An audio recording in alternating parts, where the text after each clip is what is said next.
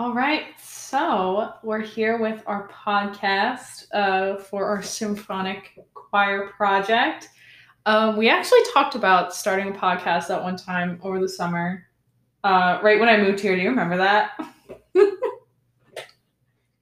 do. We were so excited about it, and then the semester hit, and now we're just now getting to it. Here we are. Yeah, I think um, there's a lot of exciting things that we have to talk about. Um, and I don't want to be too much of a bummer and get into the, you know, big sad stuff because I don't think this is necessarily I don't think that would be the best use of our time, but I think it's important to touch upon what was March 13th, our last day on the Westminster campus. What was that like?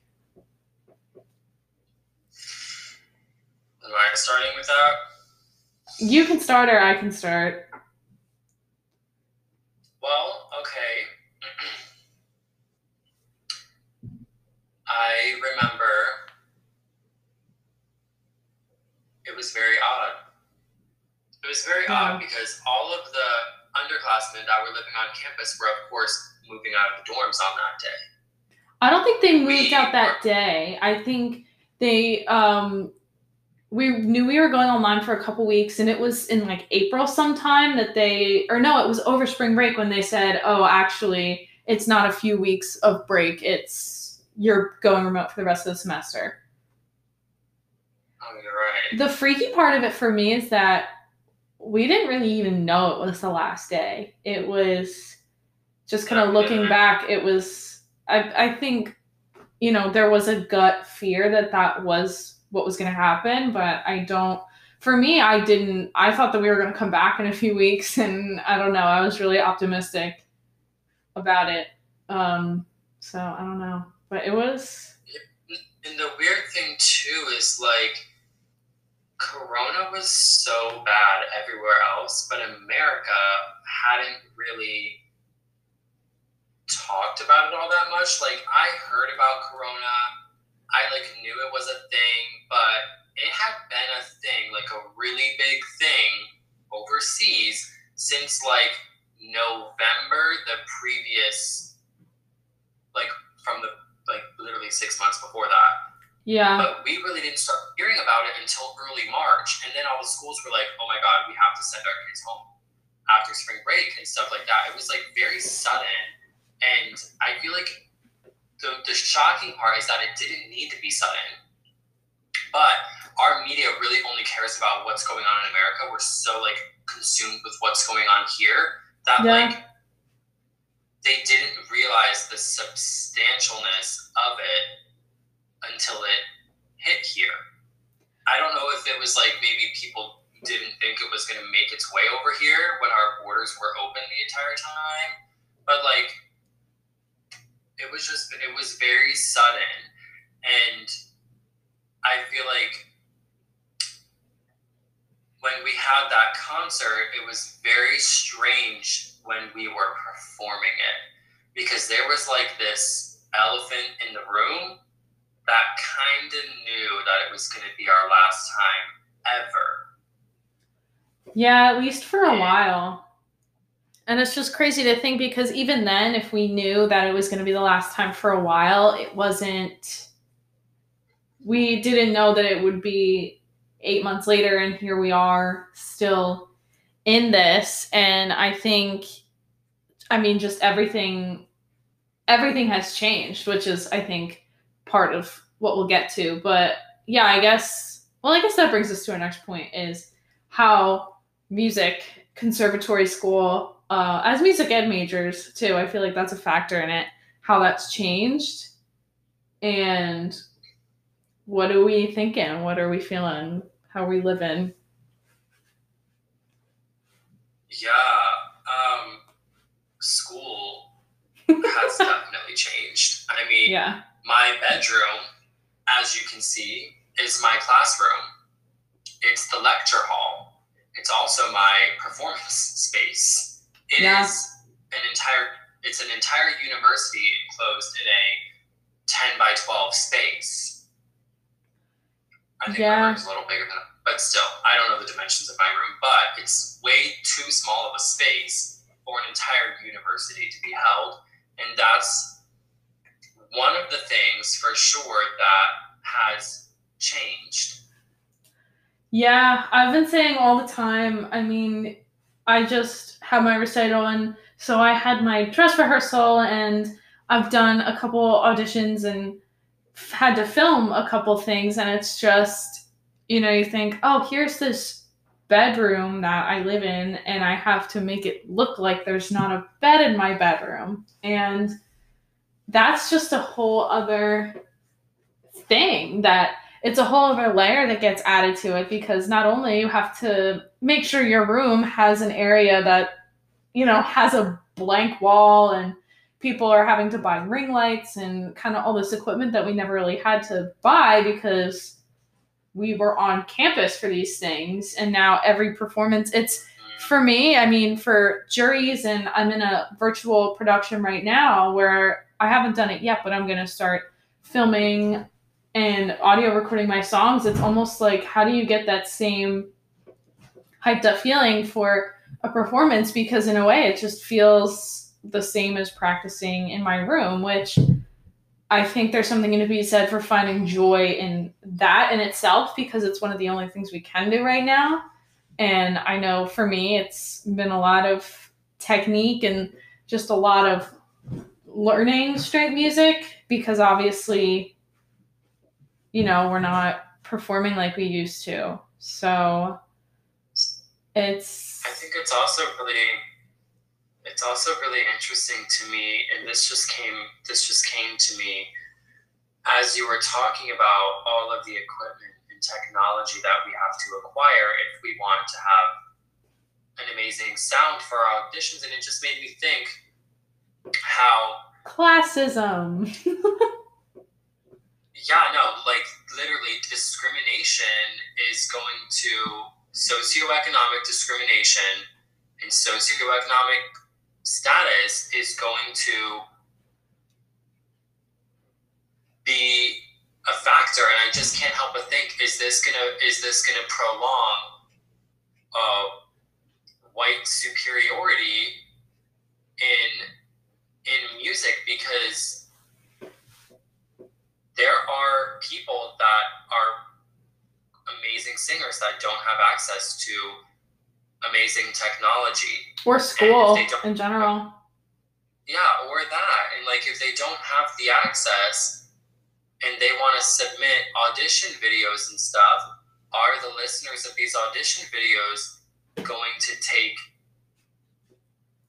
technology into account? Are they going to mandate certain technology? Like how are the, how are we going to equal the playing field so that we have an equity process and not an and not some type of discriminatory process because what I fear is that all of these young artist programs are just going to favor the rich. It's I mean, they're a ton of money. Uh, yeah. I, you know, over the years, these different summer programs come up, and I, you know, personally, I grew up in a very financially comfortable situation, and still, I mean, in college, and it's amazing for the people that are able to go do it but when i come home for the summers i, I have to work. And you know i have to make sure i'm saving up money to whether it's next year move or even i mean just starting to pay my student loans. That's a huge factor. And there's a huge socioeconomic barrier in classical music in general because you know how do people get into classical music? They start taking private lessons. And that costs money. And then that instills that type of tradition from a very young age because, you know, even these high school programs, even ones that are offered at Westminster over the summer, I, you know, I personally, I didn't do any of them, so I can't speak. But, um, yeah, it's just really crazy to think about. And it's just another level because there is already a barrier in which there are people who are absolutely wonderful talents that don't have the means to go to a conservatory university or sometimes any university.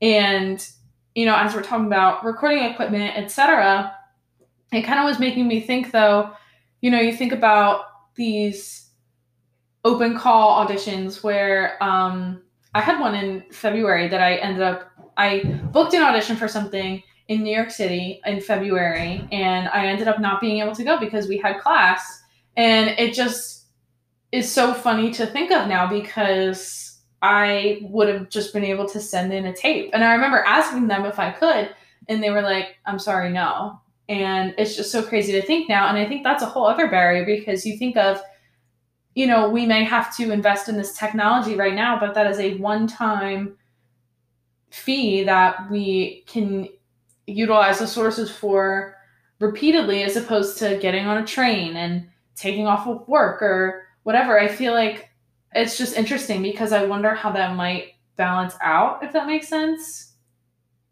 So. Yeah, I don't know. I hope that these programs find a way to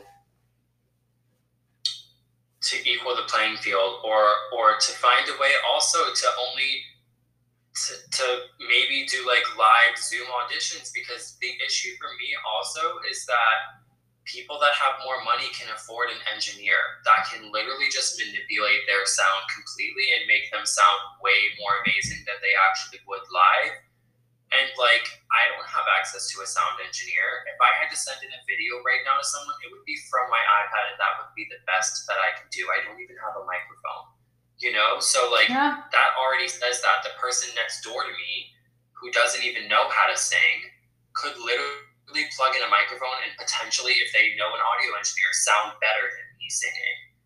So, it, there's just yeah. like so many questions just about that well, right, because even if you have a Zoom, say you have a Zoom audition that you book, you could potentially, you know, have a state of the art, whatever device has the best camera, and you could have the best external mic. And there could also be somebody who, I mean, and also we're not even talking about, not everybody has a smartphone, first of all, you know, so we're even to break that down even further. So I think that's just, I do think there are you know, some up and coming positives. Um, I know for me, something I'm personally excited for in a way is that while a lot of auditions and things continue to be virtual, looking forward to hopefully getting a teaching job next year and then being able to submit auditions and then there's a little bit more leeway in you know as i was saying before if i want to audition for something i don't have to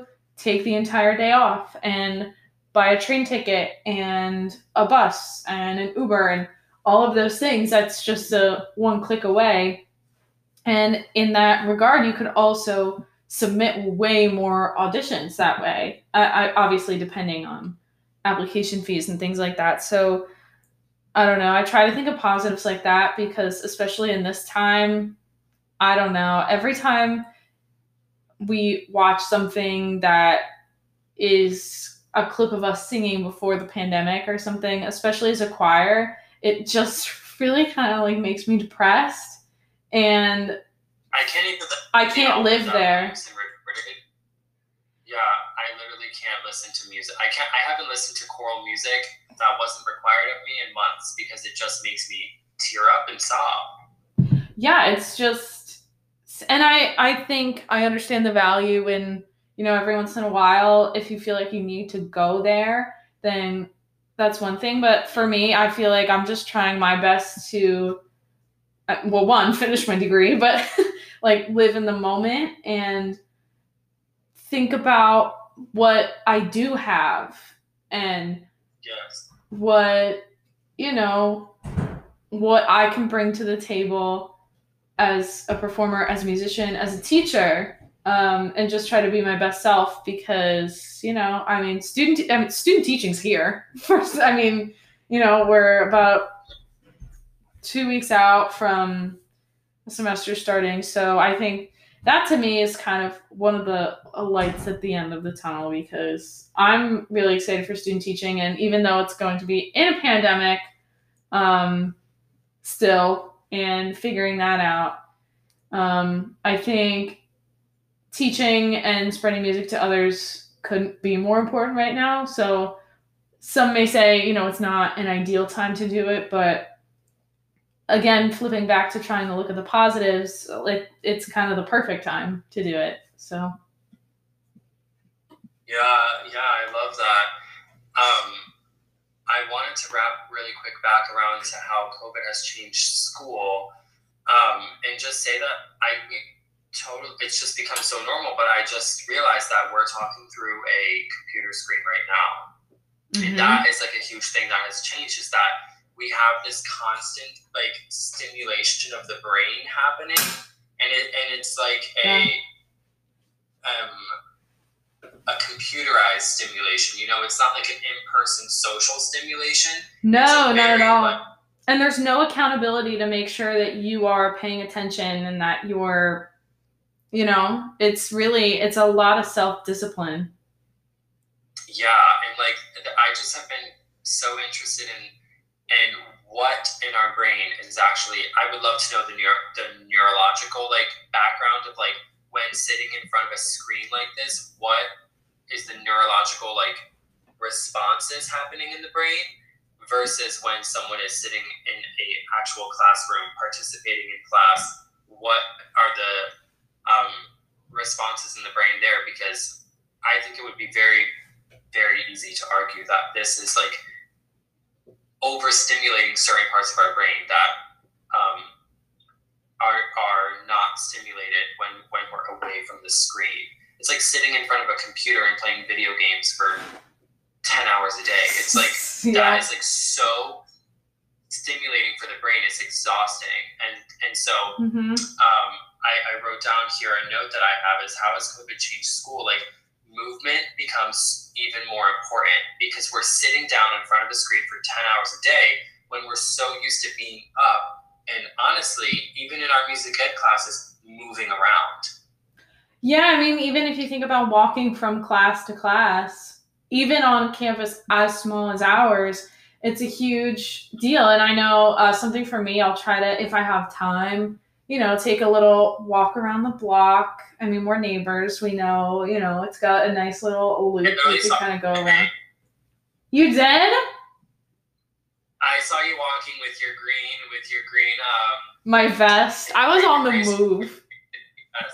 I just had to do like a 15 minute loop around the parking lot because I don't remember. I think because for me, I I definitely and this goes with singing too. I mean, I, I get very antsy and just having no kinesthetic, no, and it's also kind of like a mental thing for me. I need to clear my brain. I need to, I don't know, it's like a treadmill. Like, so I don't know. And I, there are definitely ways around it. And I think it's just about coping and again, just kind of taking it one day at a time and, trying to yep. I mean do what I do what we can do to keep ourselves safe and our community safe and um I mean keeping ourselves safe mentally as well, you know, I think consuming content because this is why I think it's important to reflect on the time that we've had in choir. I do, but I feel like I'm not going to be my best self if I sit and watch videos of symphonic choir all the time and just get in my bag about that. And I'm not saying that I think it's not important to do once in a while because I think in a way I've we've kind of forgotten what it was like to just regularly come together and make this ridiculous sound and you I don't know for me I kind of just like kick myself for taking it for granted at times um so I don't know. It's a lot of just doing what I can. So I guess kind of. Did you want to elaborate on that or? Nope. I was just gonna say that's like a kind of a good leeway into like how has COVID changed choral music making, not just school, but how has it changed what we live for, which is the choral world. Yeah, it's it's a lot of the Brady Bunch choir. It's a lot of uh yeah that that's what i've been calling it where it's just a bunch of floating heads and um ridiculous hours of sound editing which has to make it which i personally haven't i haven't had the privilege to do have um, take part in any projects where I'm doing sound editing, but I think um, it's just something that was once so you know just an instant. Like I was saying that like whoo, like we just came in and sang like that. Then now they have to kind of manufacture and engineer that sound by factoring in each individual voice. It's it's just crazy because it's nothing like it was. And I think there are aspects of music, you know, voice lessons, concerts for instrumentalists at least can be live streamed and choral singers and the choral industry as a whole is really just taking a huge hit right now because it's not safe for us to at least yeah. in large i know um, there are some areas particularly where they're able to have singers masks and very very small amounts of people they've been able to and like the recording that we did for symphonic and that even that i mean it was closer than what we've had but it was it's just something that's not going to be the same again yeah. until until you know the vaccine is widely distributed. So I think for me, it's let's talk about that. The vaccine. Let's talk about like, like no, no, no, not the vaccine. Like what, like our experience with symphonic and how like how that was different from singing with from like normal singing. You know, I mean, first we have like masks that change the whole entire way our ear hears sound. Yeah, the the air would always whoosh past my ears, and it freaks me out. Gotta say. Yeah, and like just singing with the mask too, like your ability to perceive your own voice, it is is like really intense. It's like really intense. It's rough. It's, like it's terrible. Yeah. It's like you only hear your voice and you hear any. You cannot hear a single person around you. Not only because it's the mask stopping sound from like fully being projected, so like you don't even know if the person next to you is like really actually singing out. But I also think that there's this aspect of because the sound is going right back to your ears, that that also adds an effect like that drowns out the other voices because it's just your ears are picking up the nearest sound first, which is the one right that's happening right in your mask. So there's that. There's like the whole socially distancing too with tuning. I mean, when we finally got together and sang, we, we, finished the song. We finished "Let My Love Be Heard" by Jake Runestad in a totally different key than we started. Yeah, it's it's really hard, and I think uh, it's you have to consider. I mean, we're about to get undergraduate degrees in voice, and then at one of the most at one of the best choir programs in the world and we have such a hard time with it. And then you take you know something like i know in my high school practicum it's a lot of those and we've done it in williamson too where it's submit yourself singing this your individual part of this and it's horrible. Like in terms of i mean i feel like i when i listen back to those videos i'm like oh my gosh i can't believe that I have to, and I just feel like it sounds terrible. And then you have to think about how do high schoolers feel? Because even though I was, would, you know, in high school probably be categorized at a higher musical aptitude, even then I would hate doing recordings like that. And I, I mean, and then you think of the average high schooler just existing in high school is terrifying, let alone here's recording yourself for a grade, but it's just what else can they do? And I feel like the choral world is just kind of stumbling through it right now and we're experiencing it as both performers and teachers which is unique uh, and also it's just a lot and um, yeah so we definitely definitely like a high a much higher level of accountability for each individual person's singing you oh, know because yeah. it's like you, you have to submit those videos and if and if you're the one, if you mess up, you have to redo the whole video. Even if you mess up on the last note, it's like you can't just crop that out, you know? Like you have to start over. So like there's an intense amount of accountability. Um, and then of course there's the aspect of like if you're fortunate enough for this situation to occur, um, in-person recordings, but now we're recording with microphones in front of us because with the mask we can't and project, headphones. so we can't have a microphone you can't have a microphone like above you to pick up the whole choir because it just doesn't work anymore. The choir doesn't get picked up. You got to record with a mic.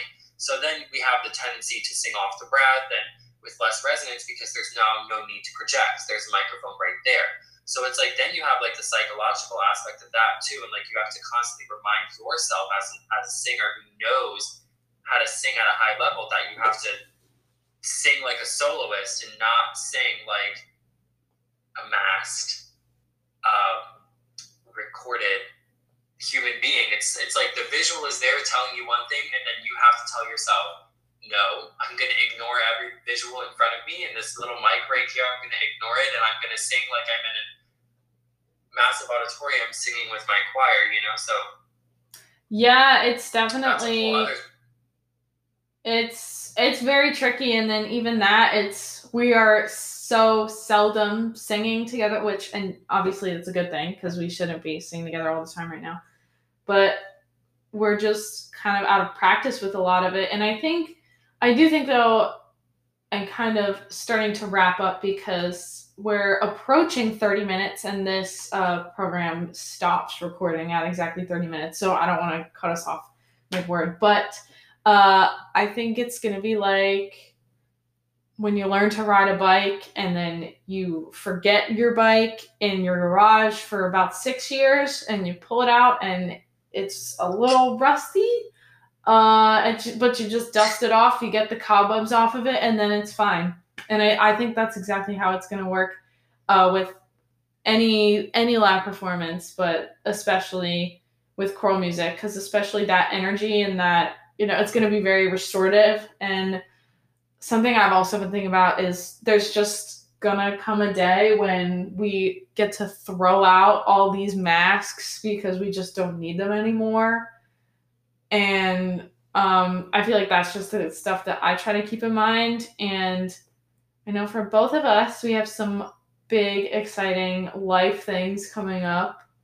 So I guess we could wrap up our last, I would say, like minute and just you know, if you have any closing thoughts and just like what's what's next for you, Mr. P. Well, I was gonna say maybe we can do like a second quick episode and talk about like how we're coping with these changes and then where how do we move forward with this. Like a second episode like at a later date or because we're right now because we're like at time and this is already a half hour and um I think I think we're good in terms of we can I mean we can make this like a regular thing, but um for our I think cuz I just I don't want this to cut us off. We have about 2 minutes, but if you just have any closing thoughts to kind of roll us out. I wish we had if I had more time, I, would write podcast outro music. It's all good. So I guess I'll say like just to end, like just some coping strategies from me. If anyone knows me, then you know that that's my thing.